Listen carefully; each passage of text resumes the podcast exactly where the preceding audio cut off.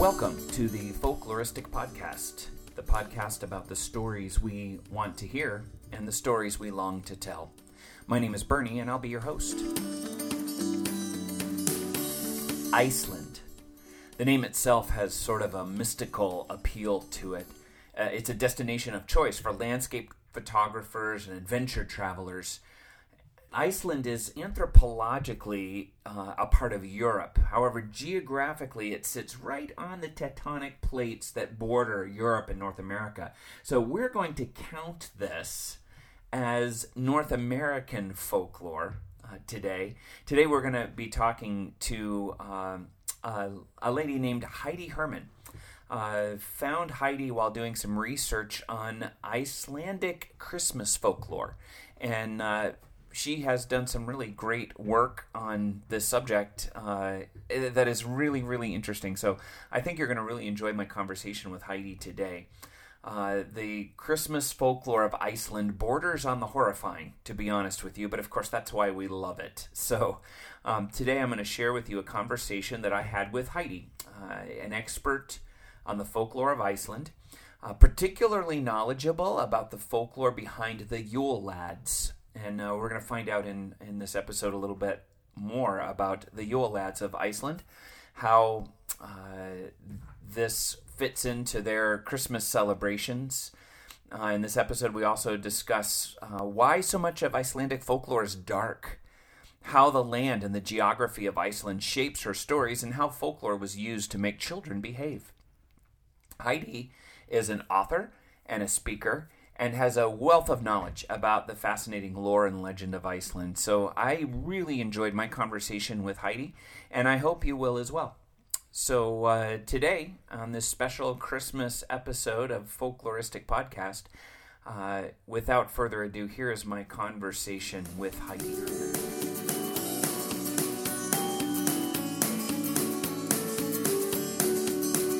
Heidi, I am super glad that you're joining us today at Folkloristic, and uh, I think our listeners are going to be super excited to hear what you have to say and and uh, understand a little bit more about uh, Icelandic folklore.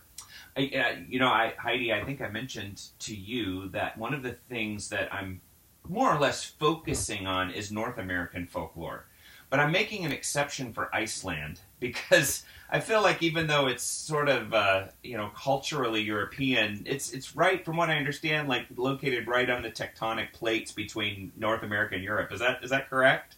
It it is absolutely correct. As a matter of fact, the the plates run right through the middle of the country. Um, it is considered part of Europe, and the Western Fjords is the westernmost part of Europe. But the the North American plate runs straight through Thingvellir and up through the north. So yeah, they, they split it in half. All right. Well, we're going to count it. So so um, hey Heidi, tell me a little bit about your your your background and um, uh, I I.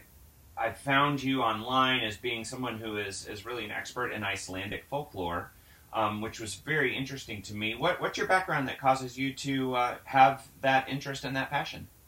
Well, my family's from Iceland, actually. My mother was born and raised there, and her lineage on both sides can be traced back to the year 985. Wow. So we've got a lot of Icelandic heritage. She met my father during World War II. He was uh, an American soldier in the Navy and they met at a USO dance and got married and moved here to the States. So I grew up here in uh, central Illinois, but uh, learning all about the Icelandic heritage and folklore. Uh, the past few years, I've really worked at rewriting it and presenting it uh, in ways that uh, American children and families can actually enjoy. Oh, that's very cool. What a what a what a heritage and a, a uh, uh, lineage. That's that's really cool. Um, so, have you been to Iceland? I'm assuming. Uh, yeah, I've been uh, four or five times. Um, I go there for a week or two at a time to do research and um, learn as many of the old legends as possible. And there are so many; they go back mm-hmm. so far. wow. uh, but it's fascinating. It's a phenomenal country to travel in and explore and just learn uh, just a totally different approach to life that they have there. Hmm. What is what? How is how is their approach to life completely different? Which I, obviously I know. I'll back that up. Every culture is going to have a different approach than what you know as as North Americans we have. But um, how is it different? Uh, it's very natural, very based on the land and the incorporation of some of these old legends. Uh, it's it's almost like the the realities of the harsh lifestyle created the legends, but then the legends take on a life of their own and they direct how people live. Like the eight percent of the population will not say they don't believe in the hidden people or what really? we think of as like fairies or elves. Right. Wow, uh, that's fascinating.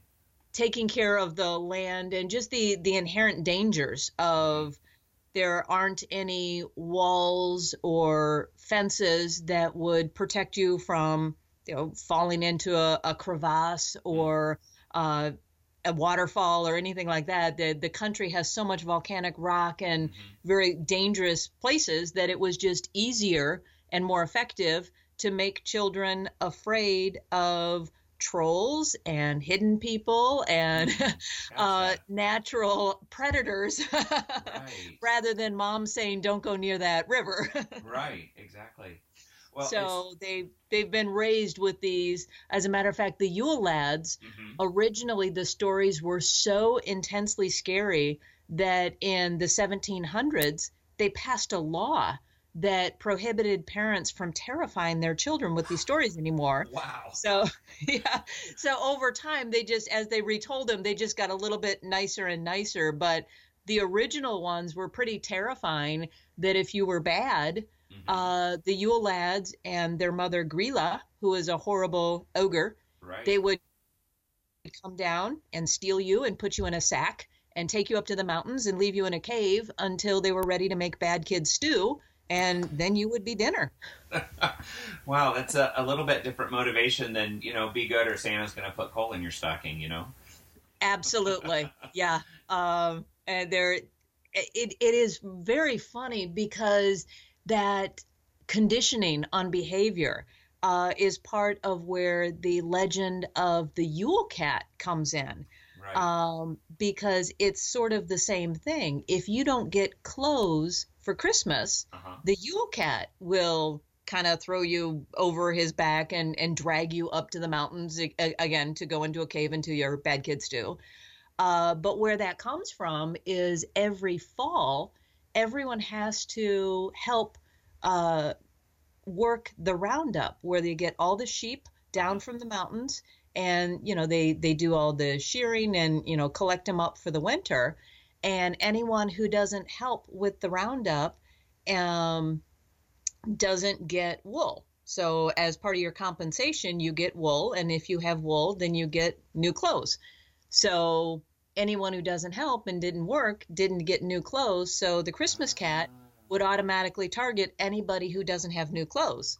Gotcha. That's so interesting. Well, let, us actually let's back up just a second, just because some of the listeners may not be familiar with the Yule Lad lore, um, or the Yule Cat lore, even, um, which which I'm not sure how predominant that even would still be today. But but could you could you just for those who are just brand new to this, what what is the, the, the Christmas lore of Iceland? What who are the Yule lads? What do they do? Um, and uh, maybe just kind of tell that story to us. Well, the the Yule lads are thirteen of the children of an ogre named Grýla, and Grýla actually is from some mythology in Iceland that dates back to the 13th century. There's actually mentions of her in the Shetland Islands and the Faroe Islands. So she's she's pretty popular and very old. And in the Icelandic folklore, it's the only country that kind of developed these Yule lads, and there's 13 of them. And they start coming down from the mountains every day, uh, 13 days before Christmas. And the first one is Sheepcote Clod and he likes to chase sheep and he drinks sheep's milk. And the second one is Gully Gawk, and he likes to drink cow's milk. And each day, each one comes down to the villages and they create all kinds of mischief and havoc. And you know so when you see the the milk disappearing or one of them likes to steal sausage and one likes to steal spoons from the kitchen. So as all these little things start happening around the house um, I think it's fantastic around Christmas time because children who are misbehaving, they can just blame all these little problems on the Yule lads and not take responsibility. so, so um, kind of the opposite of what they used to be as sort of deterrent from from mischief. It's now an excuse for mischief. Is that what we're saying? I, I, I well, I I don't know. I don't think that was the intent, but I know if I were a little kid, I might be tempted to use that. That's right. So it just uh, shows they, our warped minds here, or something. I don't know. absolutely. Uh, so they they come down and they're they're creating havoc uh, in the house. So every day they add one until December 24th. The last one is Candle Beggar, um, and he likes to steal candles. Uh, way back in the early days of Iceland, candles were actually made out of uh, like whale fat. Hmm. And so they actually had a flavor and they were edible. So originally he liked to eat them. I think at, at this point in time we can just say he likes the sparkle. Oh, um, and you have all these around, but the the fun thing is, even though they create trouble and and some mischief in that, every night they will leave a gift in the children's shoes. And if the children are good, they get a little gift in their shoes. And if they're bad, they get a rotten potato. Wow. Okay. so in Iceland, even before you come up to Christmas morning, you've already received 13 gifts. Gotcha. Because each one of the Yule lads leaves you something. Of course, they don't have Santa Claus, so right. Christmas morning you don't have all the presents Christmas morning from Santa. Right but you've already had 13 of them. So, yeah, and then great. after Christmas, they start leaving one day at a time. So the Christmas season actually runs all the way through January 6th. Ah, gotcha. So That's in other words, the when they leave. when they start coming, like the first one comes, but he sticks around the whole time. Like then the second one comes, and now there's two, and then there's three, yes. and then there's, so eventually there's like 13 of them hanging around. Gotcha. Okay. And then starting on Christmas Day, the first one to arrive would have been Sheepcote Clod, so he leaves on December 25th, and then they ah. leave one at a time in the order that they came. Gotcha. Um, and that I think that tradition really probably originated from when Iceland converted to Christianity, right. um, because just uh, January 6th is Three Kings Day. Yeah. So you've got your 12 days of Christmas, no matter which uh, religious undertones you look at, either the 12 days leading up to Christmas or the 12 days after Christmas. Fascinating. That is they got them both covered. Which and that makes sense then because then the 13th day would be like Christmas Day. So there's 13, which like then the numbers add up, I guess. Yes. Okay. As, I, I thought it was interesting that that 13, you know, there are 13 Yule lads. Um, just because, it, you know, and I don't know if this is true in Icelandic, folklore or not. But I mean, in much, their number thirteen can be bad luck and a lot of different streams of lore. So um, I just thought that was an interesting number. Um, you know, I didn't know if that had any significance or not, but. I'm I'm not sure that it does. There doesn't seem to be much evidence of the significance in the the numbers um, in a lot of Icelandic folklore if you look at Grýla as far as the the ogre, and she's she's the Icelandic equivalent of like a boogeyman, mm-hmm. not real prevalent in the Christmas mythology, except that she's the mother. Um, overall, in the legends, uh, she has hundreds of children. Oh, Only okay. these thirteen relate to Christmas. Gotcha. Okay. So. Fascinating. Okay, and then if you can, so how does this because I found the the little bit that I read about the Yule cat to be fascinating, uh, terrifying but fascinating. so how does that? So is the cat? I think I saw somewhere that's Grýla's cat.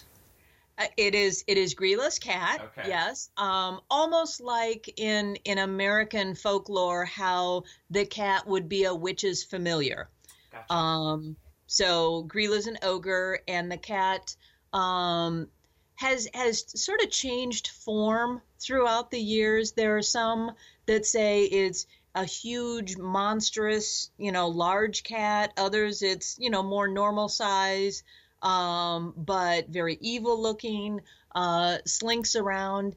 Uh, he he doesn't seem to have a, a unique story of his own, mm-hmm. um, but just always very much around Grýla and helps her steal children from their homes if they're bad, so she can make her bad kids do.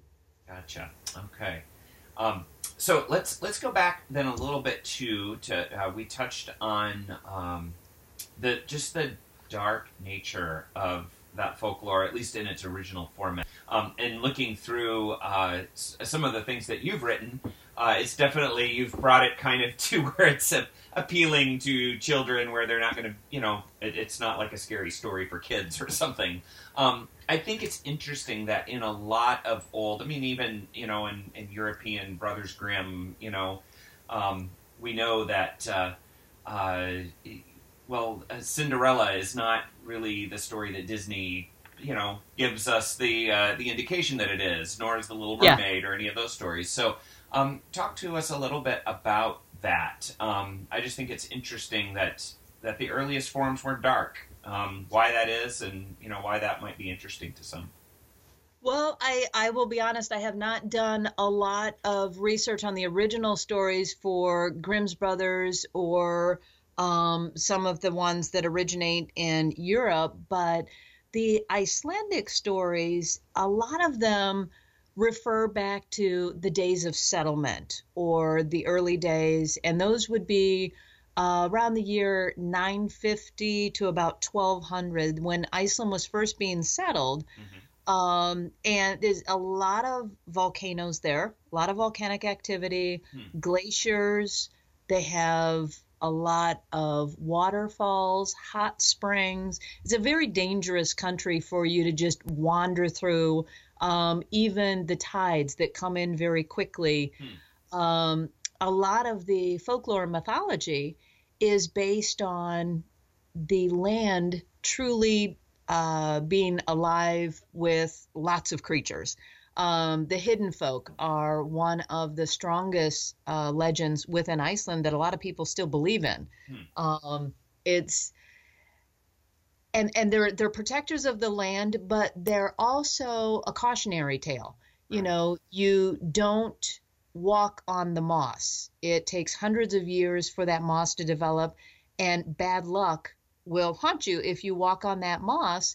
The hidden will hmm get you, so to speak. You know, wow. bad things will happen.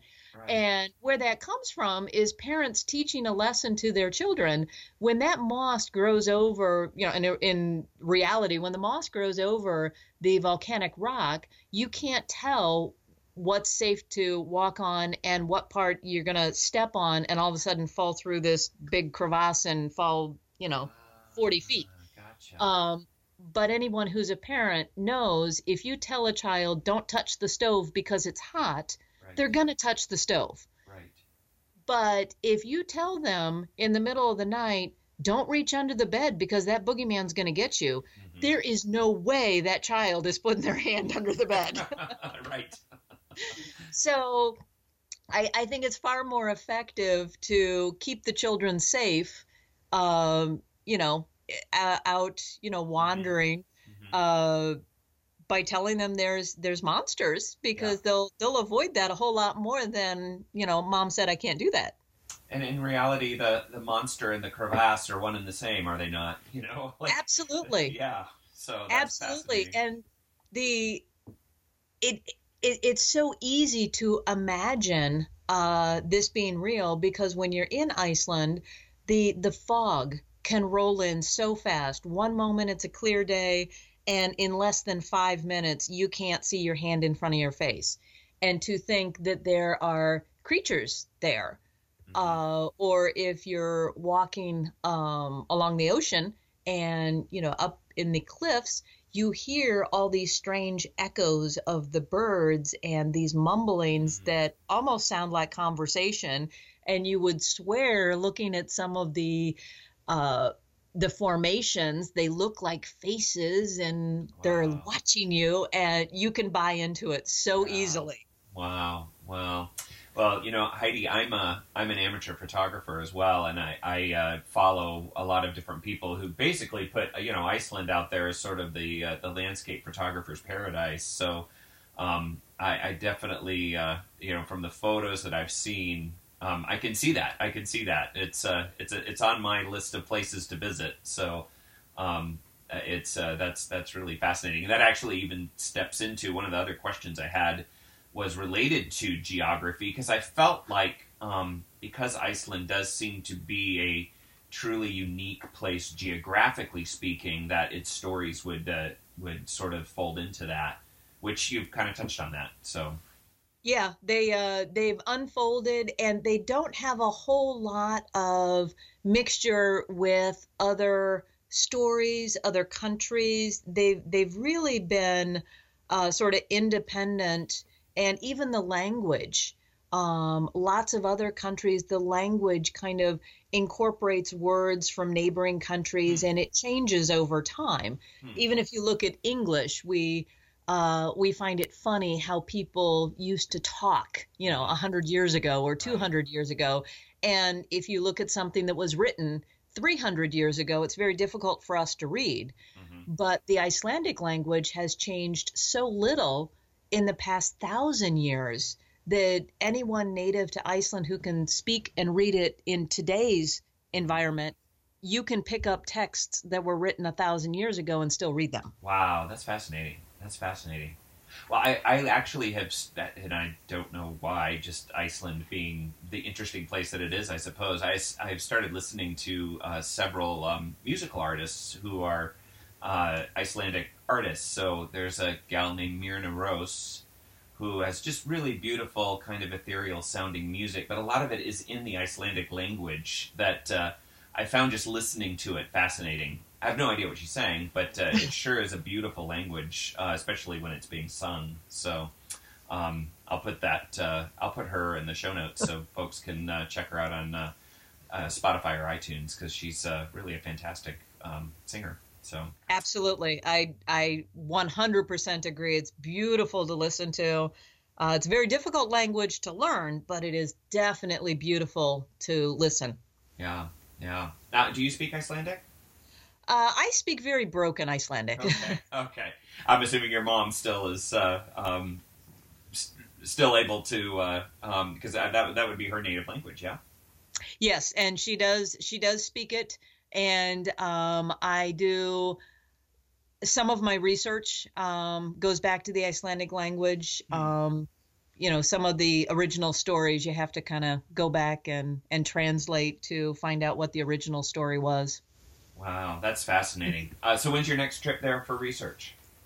Uh, February. Wow. So you're going to go in a time of year when maybe it's uh, is it is it any more difficult in the? I mean, obviously in the summertime, you know, I guess I just have. Um, I used to live fairly high up into the northern hemisphere uh, in Central Asia, and uh, you know the, the the winter time's a tough time to go to that part of the world. Is it uh, is it is it fairly harsh winters or no? Uh, well, it it depends. I personally live in Illinois, who we've had some harsh winters here the past couple of years. yeah. yeah.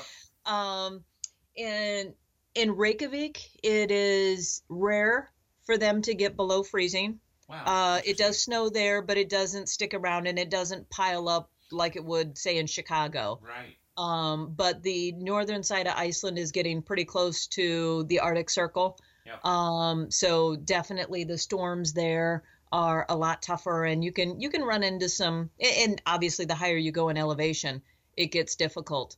But the wonderful thing is, in the summertime, you've got the midnight sun. Yes. So if you're looking to vacation, you are out running around until midnight very easily because it's so bright. Right. And uh, by 4 a.m., the sun's back up again. So um, it's wonderful to do so much.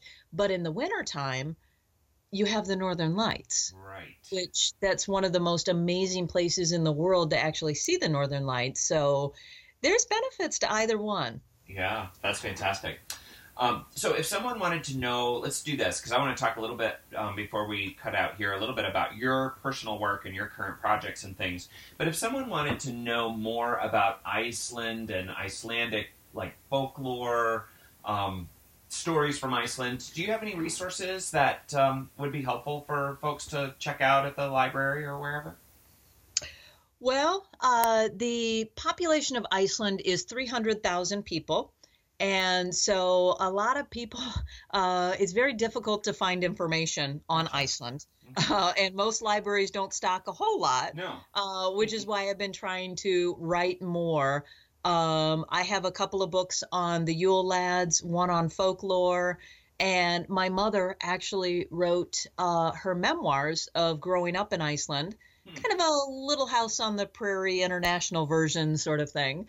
Um, and we we try to get those into as many libraries as possible but it is it is difficult uh, we we do have a website called legendaryiceland.com okay we'll put that, that in the show notes that that provides some links to some um, other than that definitely uh, going to a local library to find uh, what they have there and maybe even request some information to you know bring bring some more online yeah, yeah, that's great. That's great. So, I on your website, Heidi, you say that you are currently working on thirty different children's stories and a couple of novels. So, uh, like, what? Tell us a little bit about uh, some of your current projects and uh, and what you're working on, and what folks might be able to do to kind of look forward to, you know, maybe in the next year or so.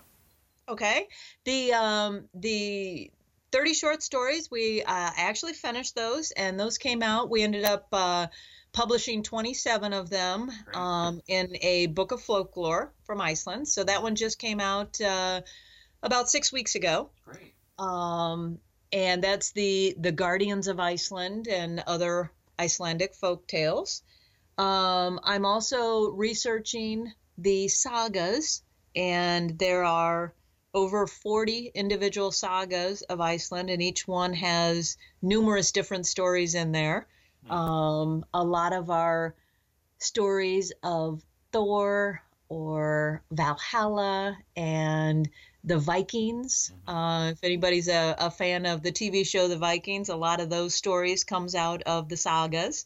Hmm. So pulling some of the less graphic ones and rewriting nice. those for children right, right. is something that uh, perhaps the next 12 to 18 months I'll, I'll have finished. Great. Um, the the novels are more uh, reality uh, following some travels uh, from Iceland through immigration to the United States. Some some historical uh, novels there is what I'm working on, and um, and always as much as I focus on other things, I always come back to uh, the Yule lads and the mm-hmm. folklore there because they're so much fun. Yeah. They're always so much fun. absolutely. Absolutely. Well, where is the best place, Heidi, for people to follow you? Um, you know, either, you know, website wise, social media wise, if they want to kind of keep up with what your new projects are and, uh, and, and even connect with uh, some of the stuff you've already done. Okay. Uh, my, my website is HeidiHermanAuthor.com. Okay. And I've got a link to my blog on there to keep up with current stories and new projects. Um, and I also have a, a Facebook page. Great. Great. I will uh, put links to all of that in the show notes so folks can just kind of click on it and and uh, and check out all your work. Well, Heidi, it has been Thank absolutely you. a pleasure to talk to you. This has been so much fun. Uh, I hope absolutely. That, uh, during this Christmas season, people will uh, check out some of that tradition and, and maybe even incorporate in, it into some of their own family traditions. I mean, it might be kind of fun to, you know, have your kids put a shoe in the window for 13 days or 12 days before Christmas or whatever, and, uh, you know, have some little, you know, even if it's not, you know, the Santa Claus gifts, even having a little piece of candy or whatever, it might be kind of a fun thing for families to do together. I, I think it is fantastic how people have uh, encouraged a, an elf that moves around their house. I, right. I, think incorporating some Yule lads into the traditions and make it a little more international, that is just so much fun. Absolutely, absolutely. Well, they can check out your if they want to know more. They can read the read the, the book that you've written on the Yule Lad stories and uh, check out all of your stuff online. All right. Well, thank you so much. This has really been a joy today. Likewise, I really appreciate it, Heidi. Thank you.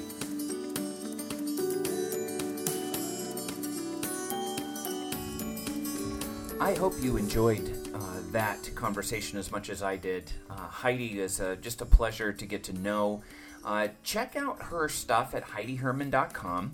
Also, have links to all of her children's books and the things that she's written. Um, she's actually quite prolific in her authorship and writing about the folklore of Iceland, and she's got more stuff coming out, as you heard. So, uh, check her out at HeidiHerman.com. Also, have a link to her author's page on Amazon, uh, as well as to her blog. So, uh, I think uh, uh, she's she's in her Facebook page as well. So do uh, follow Heidi, find out more of, of, of, the work that she's doing. Uh, she uh, is, is, is coming out with some more things here in the near future, and I think you'll find it really interesting. I know I do. So, well, that's all for today uh, here at Folkloristic. Uh, I hope that this holiday season for you uh, is one of, of, of joy and peace. Um, may you know uh, peace and joy throughout this holiday, whatever, uh, whichever one of these holidays that you celebrate. Uh, and uh, I appreciate you listening and being a part of the folkloristic community. Um, do check out the Facebook page at uh, Facebook slash folkloristic. Uh, we've got a few social media things. You can follow me at Bernie the Bard on Twitter. Would love to interact with you and, and get your input and uh, uh, get your stories. Want to hear from from from all of our listeners at uh, folkloristic.com. Hope you have a, a, a great uh, holiday season. Merry Christmas, Happy New Year, all of that, and uh, we'll see you next week here at uh, the Folkloristic Podcast. until then, may your week be magical, and I'll see ya.